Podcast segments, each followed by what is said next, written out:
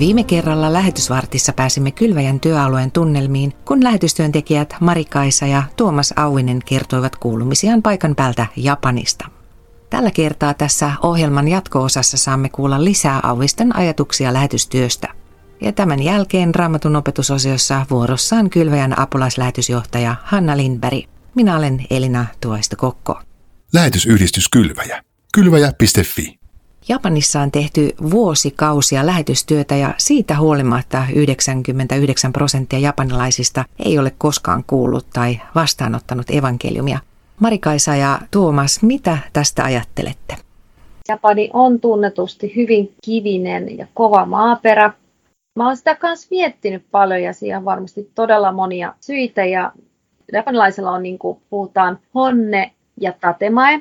Ja honne tarkoittaa se todellinen minä, ja tatema on, on sitten se, mikä yleisesti ottaen näytetään muille. Kun se ulkoinen kuori on kunnossa, niin sitten on niinku kunnossa, että kun tämä on niinku yhteisökulttuuri, niin tavallaan niinku se, mitä sä näytät muille, niin kun sillä akselilla niinku ollaan. Mitä siellä sisällä, niin kunhan se saadaan peitettyä, niin sitten niinku on kaikki hyvin. Sitten myös mä ajattelen sitä ihmisen tarvetta, niinku että tavallaan kun mietitään, että ihminen on syntinen ja ihminen tarvii Jeesuksen anteeksi antamusta, niin jos täällä niin kuin ajatellaan, että kunhan se ei tule ulos, kunhan se ei näy, niin se ei haittaa, että se ei ole niin kuin pahaa silloin. Tai jotenkin tällä lailla, että se voi olla yksi syy siihen, että niin kuin sitä tarvetta ei välttämättä niin kuin tunnisteta. Niin Japanissa on siis tehty lähetystyötä periaatteessa niin kuin satoja vuosia. Että tänne on aikanaan siis portugalilaiset lähetyssaarnaajat tulleet jo joskus 1400-1500-luvun niillä tienoin. No sitten jossain vaiheessa täällä oli kovat kristittyjen vainot ja kristinusko kiellettiin Japanissa kunnes sitten taas sallittiin. Se tässä tietysti onkin niin kuin, tavallaan, jos me mietitään niin kuin monia Aasian maita, niin monissa Aasian maissahan kristinusko on ihan siis virallisestikin kielletty. Ja kristittyjä vainotaan ankarasti. Japanissa taas ei. Täällä on siinä mielessä ihan vapaasti saa toimia, että jos me haluttaisiin, niin mehän voidaan niin kuin pystyttää kaiuttimet kadunkulmaan ja alkaa julistaa evankeliumia aivan niin kuin vapaasti se liittyy niin kuin todennäköisesti Japanin kulttuuriin ja japanilaisiin uskontoihin, miksi evankeliumi on niin vaikea niin kuin levitä täällä. Yksi on niin kuin tämä, että shintolaisuus ja buddhalaisuuden ja shintolaisuuden tämmöinen niin kuin yhteenliittymä on hyvin voimakas osa niin kuin japanilaista kansallista identiteettiä, joka on hyvin tärkeää täällä. Kun kristinusko on semmoinen uskonto, joka on niin kuin eksklusiivinen. Että ihminen ei voi olla kristitty ja esimerkiksi suorittaa shintolaisia ja buddhalaisia menoja niin kuin samanaikaisesti. Tämä on niin kuin vaikea monille japanilaisille. Ja tämä on niin kuin yksi iso syy monille, miksi he ei voi niin kuin kääntyä kristityksi ja ottaa kastetta, jos vaatimuksena on se, että sen jälkeen ei voi enää harjoittaa sintolaista ja buddhalaista niin kuin rituaaleja. Jos japanilainen sitten taas luopuu sintolaisista ja buddhalaisista menoista, niin siihen saattaa liittyä voimakas kokemus niin kuin siitä, että siinä myös menettää osan kansallista identiteettiä. Ja niin kuin osa, osa niin kuin japanilaisuudesta ikään kuin katoaa sen mukana. Toinen tietysti on se, että jos mietitään niin kuin Euroopan maita ja länsimaita ylipäätään, niin kristinuskolla on tosi pitkä historia siellä. Jos me puhutaan jollekin ihmiselle Euroopassa siis Jeesuksesta tai puhutaan niin kristinuskoon liittyvistä, liittyvistä asioista ylipäätään, niin ihmiset ainakin jollain tasolla tietää, mistä puhutaan. Joku käsitys siitä. Mutta täällä siis on tilanne se, että monet, monille ei ole niin mitään käsitystä kristinuskon keskeisistä käsitteistä ja keskeisistä termeistä ja keskeisistä niin kuin henkilöistä. Esimerkiksi tämmöinen niin sana siis synti, niin on hyvin vaikea ymmärtää japanilaisille, koska japanin kielessä me että synti ja rikos on niin kuin sama asia. Eli jos ihmiselle sanotaan, että hän on syntinen niin kuin japaniksi, niin se on tosi vaikea ymmärtää, jos ei hän ole tehnyt rikosta, siis niin kuin, jos hän ole rikkonut maan lakia vastaan ja ollut vankilassa tai näin poispäin. Toinen vastaava on tämä sielunvaellus, että täällä yleisesti ajatellaan, niin kuin, että just edellisessä elämässä, mitä mä olin tulevassa, ja sitä käydään kysymässä just ennustajilta ja tälle. Katoin tämmöistä TV-ohjelmaa, missä oli jotain julkisuuden henkilöt keskustelin, ja just keskustelin, että oletteko te jo selvittänyt, mitä te olitte edellisessä elämässä, mitä sä olet seuraavassa elämässä, ja kun oli ollut puolalainen vakoja ja tällaista kaikkea. Ne monet ottaa ne ihan tosissaan yksi lukuharjoituskin kielikoulussa, missä siis se oli niin kuin siinä normaali asia, että se näkyy tässä kulttuurissa. Ja eräs erittäin fiksu henkilö kysyi meiltä, että onko kristinuskossakin sielunvaellus.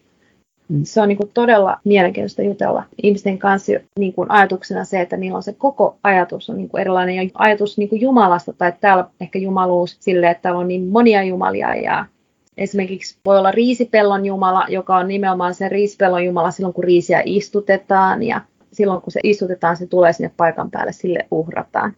Sitten se lähtee pois sadonkorjun Jumala, sille uhrataan silloin tiettynä päivänä ja on niin juhlapäiviä, milloin ne tietyt tulee. Niitä on satoja tuhansia ja enemmänkin näitä erilaisia jumalia. Ja ne ei ole niin kuin me uskotaan, että kristiusko Jumala on kaikki valtiossa, on aina läsnä ja kuulee kaikki meidän rukoukset. Heillä ajatus niin kuin näistä jumalista on niin kuin hyvin erilainen ja lähtökohtaisesti se, että kristinuskon meidän Jumalamme on kiinnostunut myös meidän arjesta ja meistä ihmisinä ja jopa meidät siis ihan luonut ja näin, niin se on niin kuin valtava erilainen ja siitä on aina tosi mielenkiintoista keskustella ihmisten kanssa. Periaatteessa kristinuskon tilanne Japanissa on monelta osin saattaa olla niin kuin aika samantyyppinen kuin mitä se on ollut ihan alkukirkon aikana, siis Roman valtakunnassa.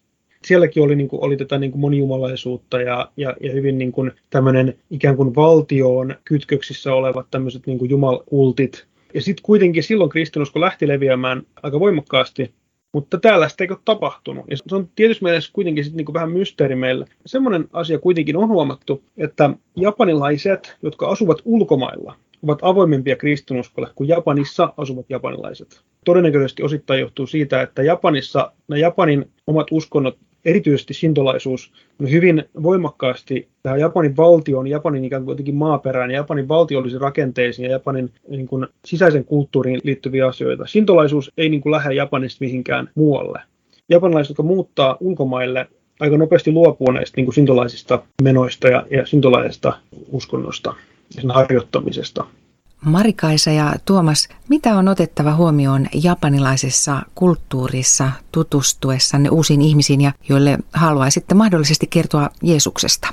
Yleisötasolla ihmisten kanssa olemiseen liittyviä niin kuin tärkeitä asioita Japanissa on, ei pidä olla muille vaivaksi. Se on niin kuin tärkeä asia. Toinen on se, että jos toinen on jollain tavalla auttanut itseä jossain asiassa, niin se pitää niin kuin huomioida. Yksi on niin kuin tietysti tämä ilman lukeminen, mitä Japanissa tehdään paljon. Täällä ei sanota suoraan omaa mielipidettä tai omia ajatuksia, ei välttämättä tuoda suoraan julki, vaan se pitää osata tulkita niin kuin niistä tavoista, miten ihminen ilmaisee asioita. Toki me ulkomaalaiset ei sitä niin kuin juurikaan osata, ja he on tietenkin meille armollisia, mutta toisilleen he saattaa olla hyvinkin niin kuin vaativia sen suhteen. Tämä ilmaisu tapahtuu monella tapaa ei ole pelkkä se sanan informaatio tai ehkä aika paljon just kaikkea muuta siinä heidän vuorovaikutuksessa, että kunnioitus on täällä todella tärkeää, että vaikka me just ulkomaalaisina ei osata kaikkea hienovaraisuutta, mitä he osaa, niin, niin kuitenkin japanlaiset niin kuin, kyllä lukee myös meidän vilpittömyyttä siinä, että vaikka me ollaan vähän niin kuin välillä elefanttiposninen liikkeessä, että vähän tallustellaan tälle isoin askelin, niin he on niin kuin silleen kyllä ihania, että he niin kuin kuitenkin sitten ymmärtää, että me niin kuin halutaan olla vilpittömiä ja kunnioittaa heitä sitten myöskin. Kasvojen menettäminen on yksi pahimmista asioista, mitä ihmisille voi tapahtua täällä. Ja sen kanssa pitää olla niin kuin tosi varovainen, että jos saa sitten luotu jonkinlaisen suhteen japanilaisen ihmiseen, jotta voisi esimerkiksi kertoa Jeesuksesta ja julistaa evankeliumia, niin pitää huolta, että ei vahingossa toimi niin, että toinen ihminen menettää kasvonsa. Se on niin kuin tosi tärkeä asia. Et kun tässä kulttuurissa lähtökohtaisesti ei sanota ei, että ei sanominen on, niin kuin, se on vähän niin kuin häpeällistä jos mä vaikka lähetän jollekin äitiystävälle niin kuin viestiä, niin että tavataanko, niin aina myös, niin kuin, että mutta jos oot kiireinen, niin katsotaan sitten joku toinen kerta, että, niin kuin, että jos oot kiireinen, niin sitä yleisesti käytetään täällä sellaisena, että sitten voi sanoa, että no, mä oon vähän kiireinen, jos ei niin kuin jostain syystä halua tai ehdikään tavata, mutta täällä ei sanota suoraan yleensä niin kuin asioita, niin yleensä se on kiire tai meno tai näin.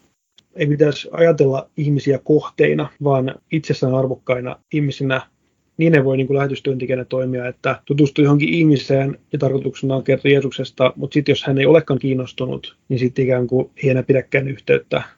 Ihmisillä saattaa tulla aika kohdeolo siinä. Sellaiset kohtaamiset, mitä arjessa on muutenkin, niin, niin ne on ihan äärimmäisen tärkeitä, sillä monet japalaiset, niin kuin, niiden matka vaikka kristityksi saattaa kestää noin kymmenen vuotta. Siihen on usein liittynyt useita kohtaamisia eri kristittyjen kanssa joku kristitty on voinut olla siinä elämässä kymmenen vuoden ajan niin kuin jollain tasolla. Joku sellainen, joka niin kuin luonnostaan on niin kuin siinä läsnä siinä elämässä. Sen takia sellaiset niin kuin, oman elinpiirin niin kuin, ystävyyssuhteet, jotka on joka tapauksessa. Silloin se ei ole kohde, vaan se on niin kuin, elämäntapa. Voiko teitä tavata tuolla lähetyksen kesäpäivillä? Kyllä. Meillä on siellä ihan lähettitapaaminen, johon voi meitä tulla tapaamaan lähetyksen kesäpäiville. Kyllä, ja muutenkin ollaan siellä läsnä, että jutellaan me tosi mielellämme ihmisten kanssa myöskin siellä. Ja jos joku haluaa niin kuin enemmän tietää pidemmällä tähtäimellä meidän työstä, saada tietoa ja rukousaiheita ja, ja näin poispäin, niin voi tilata meidän kirjeen Kylväjän nettisivuilla kylvaja.fi kautta osallistu. Siinä kuulimme jatko-osan Kylväjän lähetystyöntekijöiden Marikaisa ja Tuomas Auvisen kuulumisista paikan päältä Japanista. Voit tilata lähetystyöntekijän kirjeen, niin saat ajankohtaisia uutisia säännöllisesti suoraan sähköpostiisi. Ja samalla voit tilata maksutta neljä kertaa vuodessa ilmestyvän Kylväjä-lehden. Lisätietoa löydät osoitteesta kylvaja.fi. Ja nyt seuraavaksi Raamatun opetusosiossa Kylväjän apulaislähetysjohtaja Hanna Lindberg kuvaa, kuinka pelon hetki voi muuttua uskon syntymiseksi. Pelkojemme, epävarmuutemme ja Ukrainan sodan keskellä saamme kokea ja elää lähetyksen hetkeä, pyhän hengen hetkeä. Puhuessaan lopun ajan merkeistä, joihin kuuluvat nälänhädät ja sodat, Jeesus sanoo, mutta sitä ennen on evankeliumi julistettava kaikille kansoille.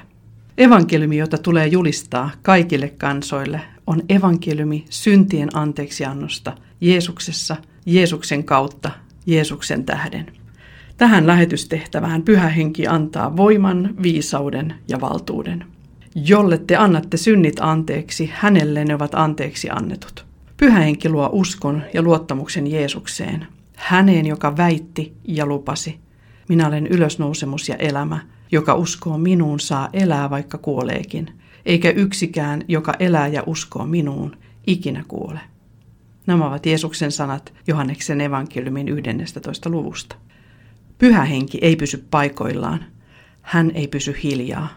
Jeesuksesta kertominen, lähetystyö, jatkuu edelleen kaikkialla maailmassa, myös Ukrainassa, jossa lähetysyhdistys Kylväjä on toiminut juutalaistyössä vuodesta 2008 alkaen.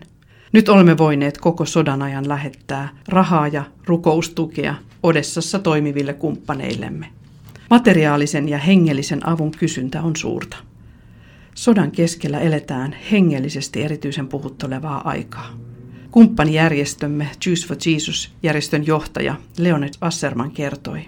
Jatkamme Jumalan sanan jakamista, rukoilemme ihmisten puolesta ja välitämme heille Jumalan rakkautta ja lohdutusta. Viime viikolla annoimme apua 32 perheelle. Heidän joukossaan oli monia yksinhuoltaja äitejä, joillakin heistä oli myös vakavasti sairaita sukulaisia – nyt emme enää vain soita ihmisille, vaan myös meille soitetaan.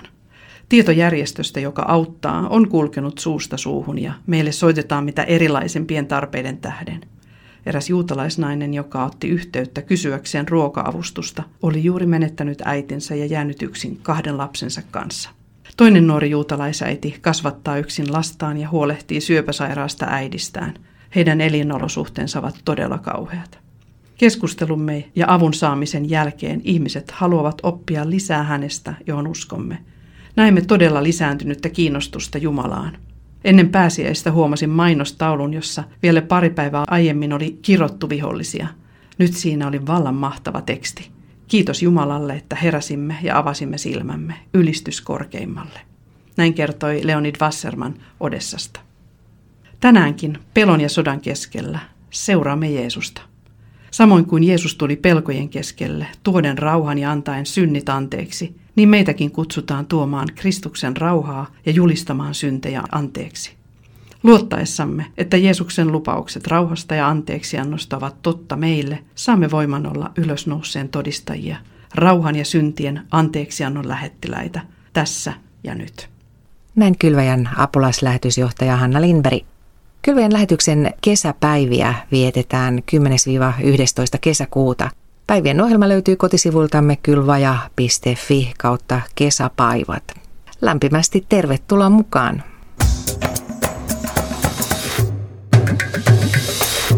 Kylvaja.fi